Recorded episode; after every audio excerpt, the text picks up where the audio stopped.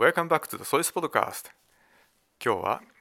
9年生の井内祐介くんをお招きしています。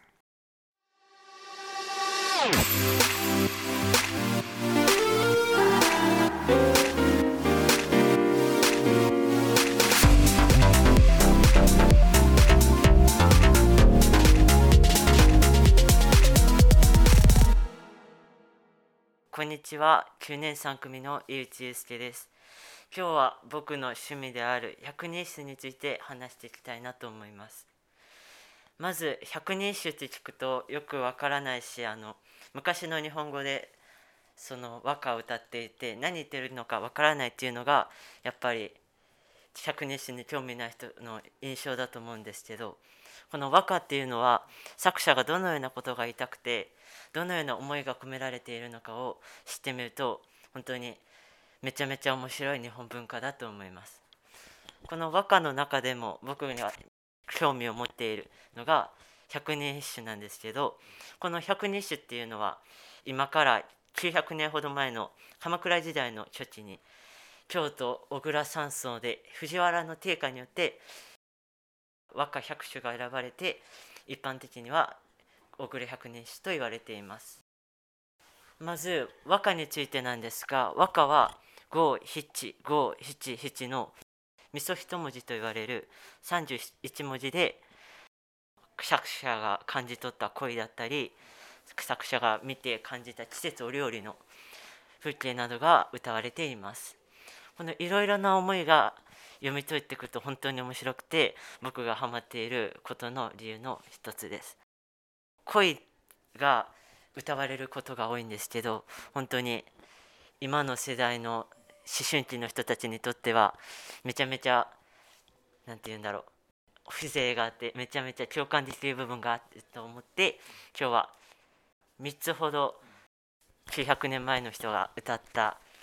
和歌を紹介したいなと思います。どうして和歌に興味を持ち始めたんですか？そうですね。まず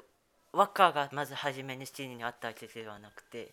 その百人一首を生かした競技かるたっていうスポーツがあるんですけどまず競技かるたに興味を持ち始めある映画を見て競技かるたに興味を持って、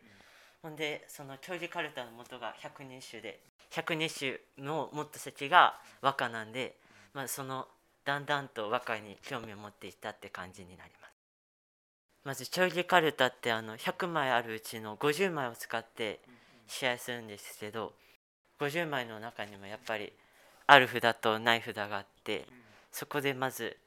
試合の前に15分の暗記時間があってその時に何があって何がないかって見るんですけどその次にあの百人一首の中でも例えば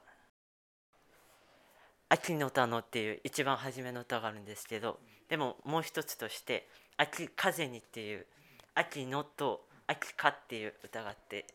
そういうとこもちゃんと音を聞いて「秋の田の」っていう歌があったとすれば「秋風に」って言われて間違えてお手つきしないようにとかそういうのをちゃんと15分で覚えるのがやっぱり大変な教授だと思います。好きな和歌を紹介してもらいましょうか。じゃあまず僕があの今日おすすめしたい一番好きな歌なんですけどこれが「背を早み岩にせかるる滝川の割れても末にあわんとぞむ」っていう歌でこれはあのストックインっていう平安時代に出てきたあの人によって歌われた歌なんですけどこの歌の意味は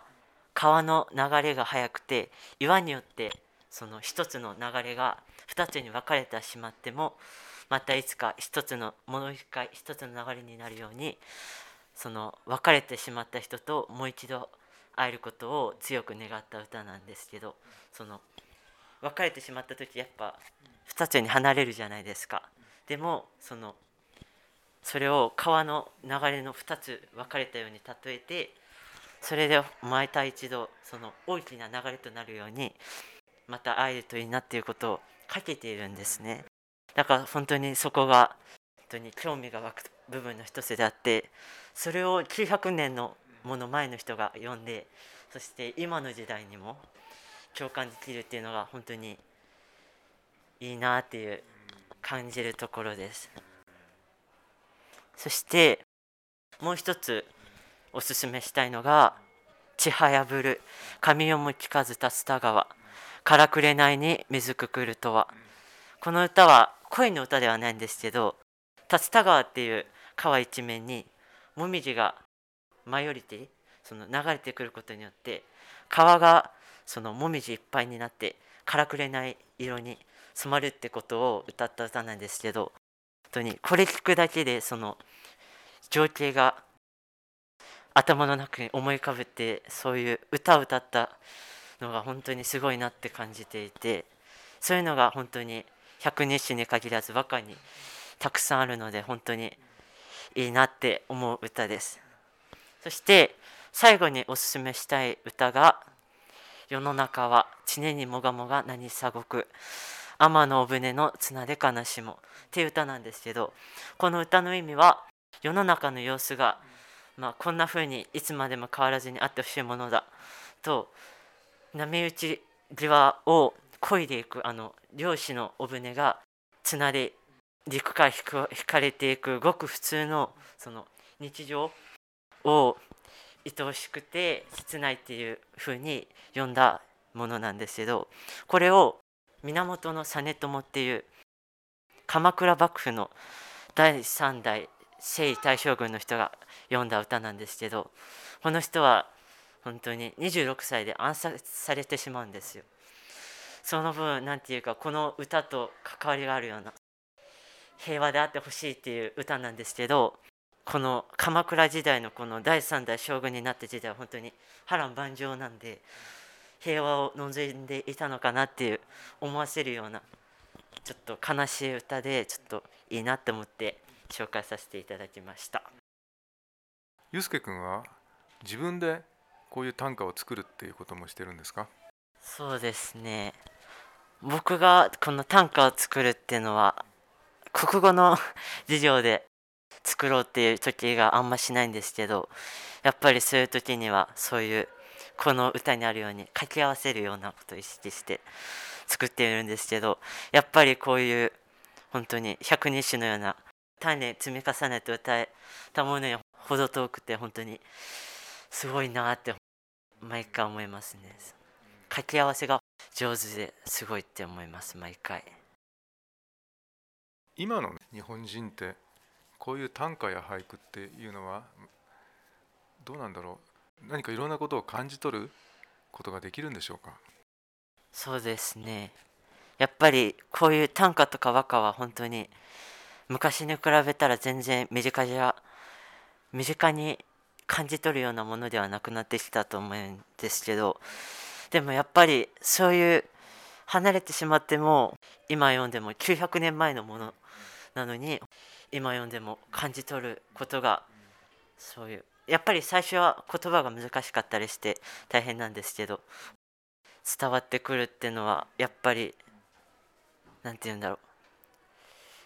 入り込もうとしたら本当に読めると思うんですけど入り込まないとしたらやっぱり感じられないし物語に入るかどうかだと思います。そうですね。そういう意味ではこの日本文化に触れてる人っていうのはそういうことを感じ取る一種の DNA みたいなのが心とか頭の中にあるかもしれませんね。そうですねやっぱりこういうこの和歌とかってものは日本独自の文化なんでその分日本人が感じる第六感っていうこともあると思うんですけどそういう部分も含まれていると思うんでこういうものはやっぱり残っていってほしいと思うんでやっぱりこういう力を通してみんなに知ってもらえたらなと思います。今日は短歌の楽しみ方そして奥の深さ文化として大事な要素っていうことをよくまた認識することができました。今日はありがとうございました。ありがとうございました。See you next time